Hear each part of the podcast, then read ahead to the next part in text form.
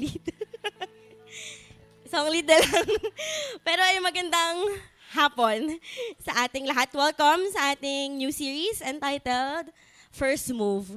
Ayan, first move. Ayan, kamusta kayo? Ayan, mamaya ko na-explain sa inyo kung bakit first move yung title ng series natin. Pero hindi siya about love life, ha? Baka akala nyo yun yung first move na sinasabi. Hindi, wala pang... Sayang, saan? February pa po. Pero ayun, before we start, sige, tayo ay mag-pray. Sige po, manalangin tayong lahat. Lord, we thank you for this day, Panginoon. Hayaan mo na ngayong hapon, Panginoon, ma-challenge kami, Panginoon, ng salita mo, God. Na after this, God, we will be burdened, Panginoon, sa mga tao sa labas, Panginoon. Lord, katagpuin mo kami, Panginoon. Mangusap ka sa puso namin, Panginoon. May we receive this word, God. Soften our hearts, Panginoon. Nataas ka namin, God. Samahan mo kami. In Jesus' name we pray. Amen and amen. And ayun po, ang scripture natin for today po will be on Matthew 7, verse 12 to 14. Ayan, sige po, basahin natin. Sabi dito, therefore, whatever you want men do to you, do also to them. For this is the law and the prophets. Enter by the narrow gate, for wide is the gate, and broad is the way that leads to destruction, and there are many who go in by it. Because narrow is the gate, and difficult is the way which leads to life, and there are few who find it. And ayan, bago natin aralin itong verse natin, konting ano lang, background lang sa Matthew 7. So ayun, Matthew 7, part siya ng Sermon on the Mount. Yung Sermon on the Mount. So this is actually the last part ng Sermon on the Mount. At si Jesus, tinuro niya yung sa Sermon of the Mount sa mga followers niya, sa mga tagasunod niya. Sino dito followers ni Jesus? Ayan, so para din sa inyo itong word natin. Maraming nag-alanganin eh. Charot lang.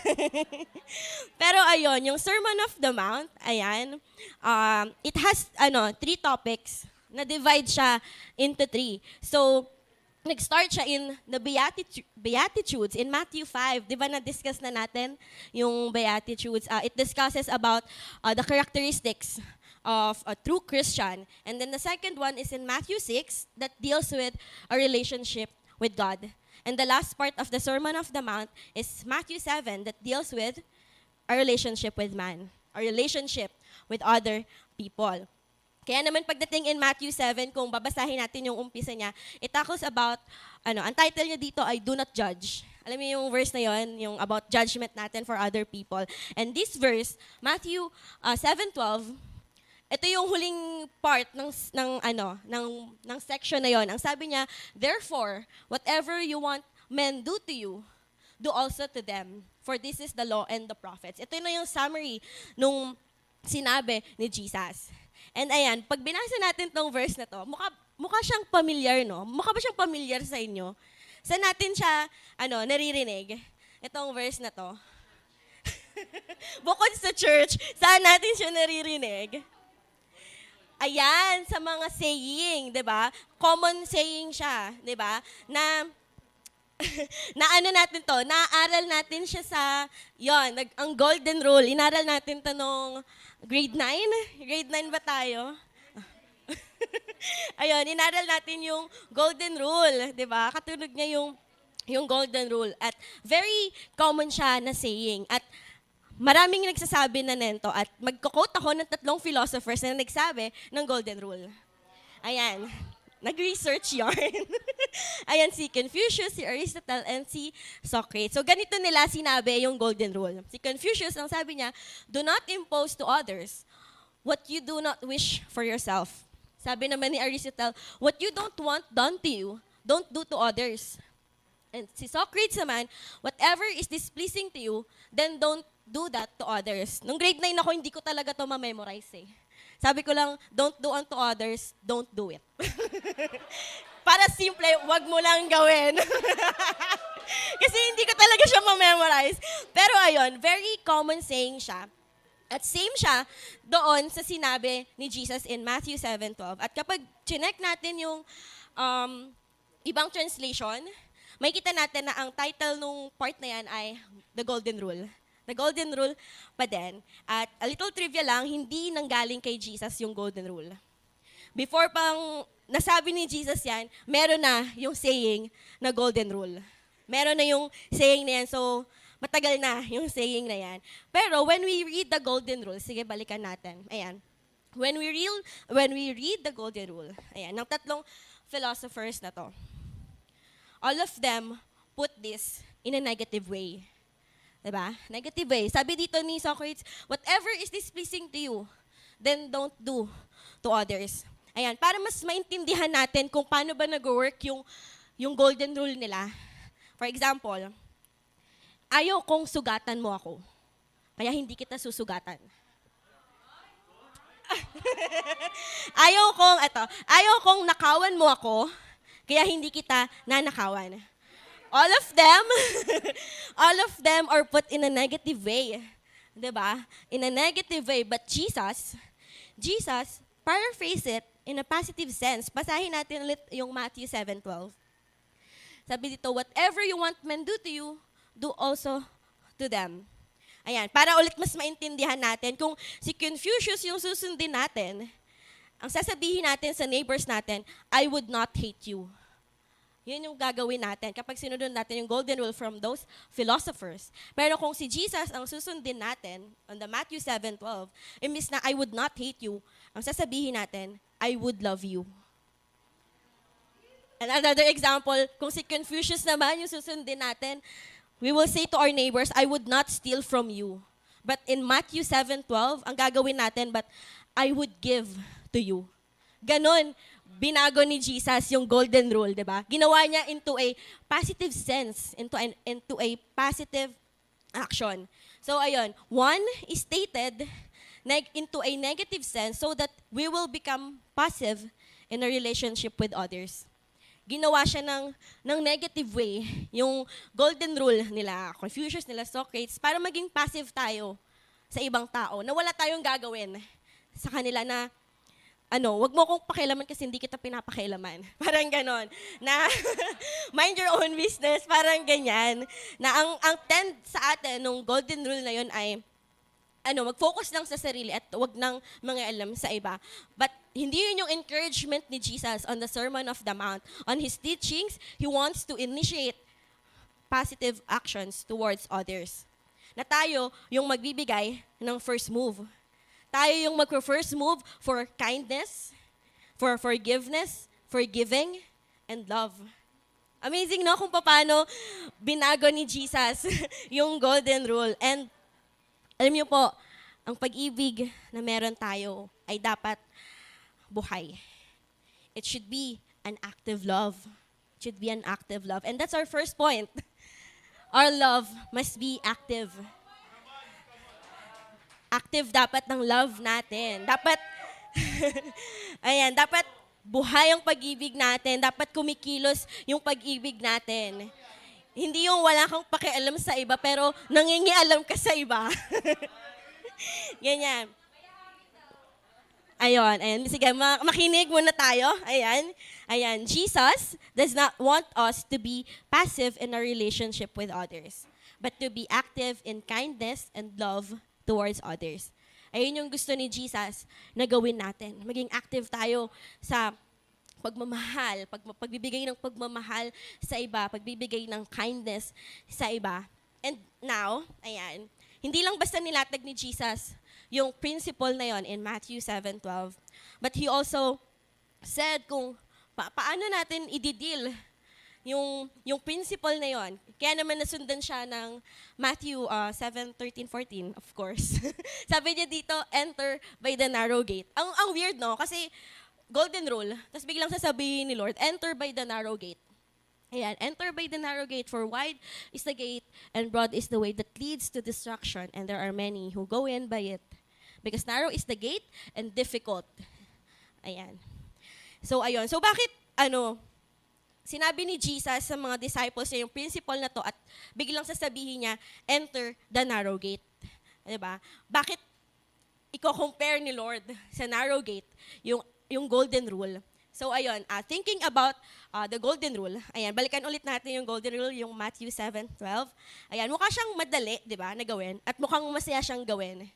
Kasi ang sabi doon, kapag ginawa mo to sa iba, ganun din yung gagawin nila sa'yo. At pwede rin natin siyang inote as a selfish act, di ba? Medyo selfish siyang pakinggan. Kasi gagawin mo yun kasi gusto mong bumalik sa'yo, di ba? Pero kapag nilagay natin siya into reality, kapag nilagay natin into reality yung golden rule, ayan, gaano ba kalaki yung chance na bumalik sa'yo yung binigay mo sa iba?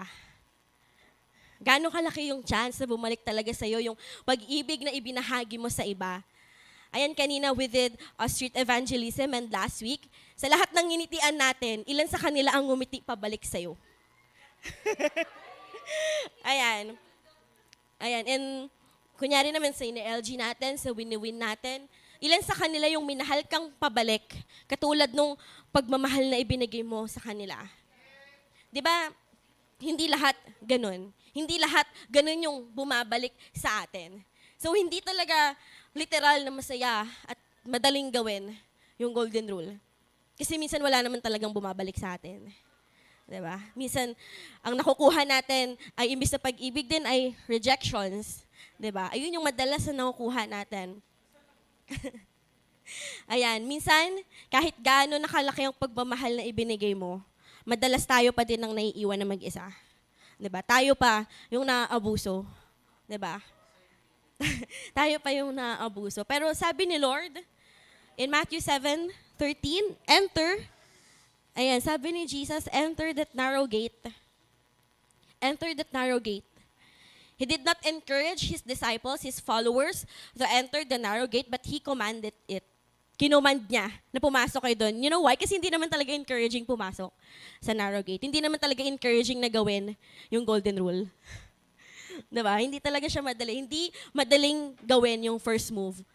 Diba nga, kung i-compare nga natin yung first move sa romantic relationship, diba parang nakakahiya kung sino yung nag-first move, parang ganon. Na parang siya naman yung unang lumapit. Parang gano'n, medyo may part na nakakahiya, and ayun yung hindi maganda na part sa golden rule, na mahirap na parte ng golden rule. Ayan, he commanded it kasi hindi naman talaga encouraging to enter that path, to walk that path. Ayan, sabi nga ni Jesus, it is narrow, yung way ay narrow, and it is difficult. Difficult yung paggawa ng golden rule. Hindi sapat na meron lang tayong active love towards others, but it must also be enduring. It must be enduring love, and that's our second point. Our love must be enduring. Diba? Kaya naman, doing the first move takes a lot of commitment. Diba? Kasi when you enter a narrow path, sabi dun sa ibang translation, it is a straight road, straight and narrow. Ganyan. So makipot yung daan. Kapag yung sasakyan pumasok sa ganung daanan, dapat sure na siya, di ba, sa gagawin niya. Kasi di na siya makakaatras. Mahirap nang umatras. Ganun kahirap pumasok sa ganung daanan. And ayun, doing the first move must be done wholeheartedly and with commitment. Dapat sure ka na gagawin mo yan. Dapat committed ka. Kasi mahirap gawin yung golden rule. Mahirap yung proseso. Diba? Mukha lang siyang madali, pero in reality, hindi talaga. You know, the golden rule of Jesus ay hindi lang basta pagiging mabait sa katabi mo, sa ibang tao. Hindi lang siya pagbibigay ng donasyon, pagbibigay ng limos sa mga nasa kalsada. But it is more than that. It is more than that. What Jesus wants us to do is for us to spend time with other people, have a relationship with other people, do life with them, share life with them, sympathize, care, to join them in their suffering. Ayun yung gusto ni Jesus na gawin natin. And, ayan, kung babasahin ulit natin yung Matthew 7:12, ayan, wala namang assurance, di ba? Wala namang siyang sinabi na gagawin din talaga nila yun sa'yo. yung kabutihan na ipapakita mo sa kanila. Walang promise si Lord na, sure yan, na kapag ginawa mo to, yun din yung matatanggap mo. Pero alam niyo yung promise ni Lord, sinabi niya at the beginning of the Sermon on the Mount. Kapag binasa natin sa Beatitudes in Matthew 5:10-11, pwede ba natin i-flash? Ayan, sabi dito, blessed are those who are persecuted because of righteousness, for theirs is the kingdom of heaven. Blessed are you when people insult you, persecute you, and falsely say all kinds of evil against you because of me. Yun talaga yung lalakaran natin. Imbis na kabutihan din, possible na pwede namang bumalik din kung ano yung ibinigay natin, pero most likely ito yung madalas na natatanggap natin. Diba?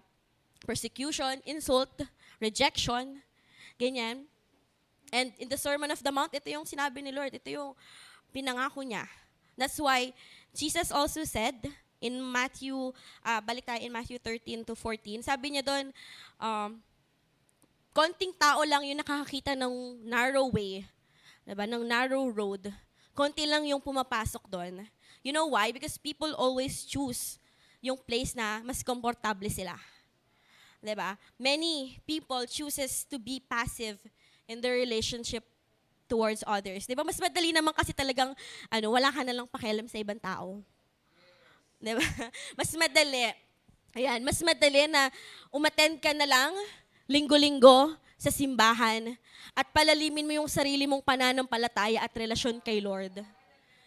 Mas madaling gawin yun kaysa i-share mo yung buhay mo sa ibang tao at samahan sila sa paghihirap na nararanasan nila, di ba? Mas madaling maging excellent na lang sa ministry natin sa loob ng simbahan. Mas madali yun kaysa magkaroon ka ng pakialam sa mga tao sa labas at tao sa paligid mo. And alam naman natin na hindi yun yung gustong gawin natin, di ba? Ay, hindi yun yung gusto ni Jesus na gawin natin.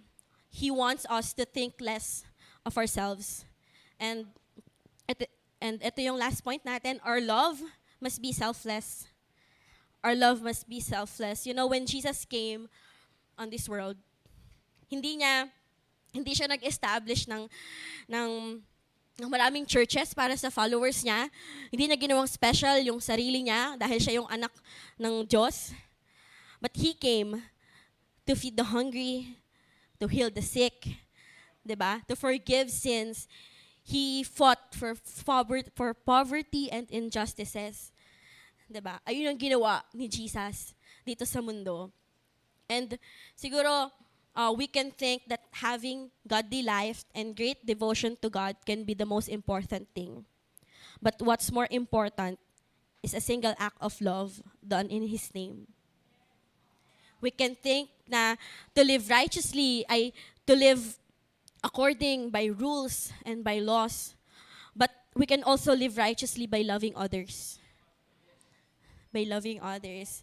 Sabi nga, diba, in Matthew 16:25, for those who want to save their life will lose it, and those who lose their life for my sake will find it. And alam nyo, habang inaaral ko itong word natin for this afternoon, nakakaano siya, ang tawag dito, nakakabasag ng puso at nakaka-rebuke. Kasi habang inaaral ko siya, na-assess ko yung sarili ko. Nakikita ko kung gaano kapatay yung pag-ibig ko sa ibang tao. Naiyak. Na parang, I've been a Christian for almost 8 years. Pero ngayon nakikita ko kung gaano kapatay, kung gaano ka hindi active, kung gaano ka hindi enduring and selfless yung pag-ibig na meron ako para sa ibang tao. That for those years, nakafocus lang pala ako sa sarili ko. My own faith to God. Diba? Kung paano ko mas lalalim kay Lord, kung paano ko gagaling sa ministry, kung ano yung pang pwede kong gawin sa loob ng simbahan. And that breaks my heart. Nakaka-rebuke. Nakaka-rebuke. Diba? One rejection can make me hate people right away. One disagreement, kaya ko na silang i-remove sa buhay ko at wag na lang mga alam sa kanila. That's how easily, alam mo yun, kung gano'n ka walang pakialam sa iba. sa trabaho, mas gusto kong wag na lang silang kilalanin at kaibiganin kasi ayokong pakialaman nila yung ginagawa ko. Sa bahay, mas okay lang na iwan ko sila doon. Sa labas lang ako, sa loob lang ako ng simbahan buong araw kasi mas gusto kong maging busy sa ministry as a faith ko kay Lord. Mas madaling gawin yun eh. And kayo ba? How about you? Can you assess yourself right now? Can you assess yourself right now? How is your love for others? Is it active? Is it enduring? Is it selfless? Sige, let's assess ourselves. Let's assess yung pag-ibig na meron tayo for others. Alam nyo, in Matthew 13-14, Jesus presented two ways, the narrow and the broad way. Diba?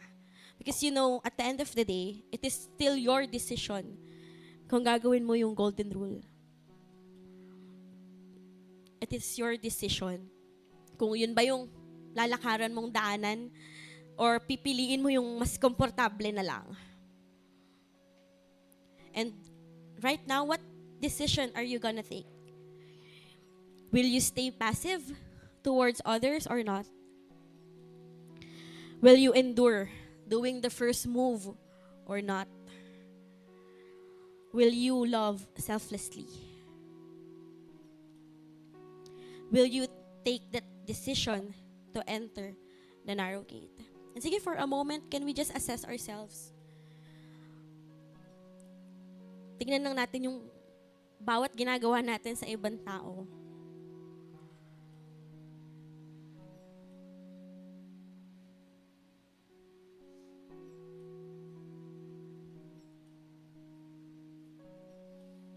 And today, if you think that this message is for you, can you stand and I'll pray for you?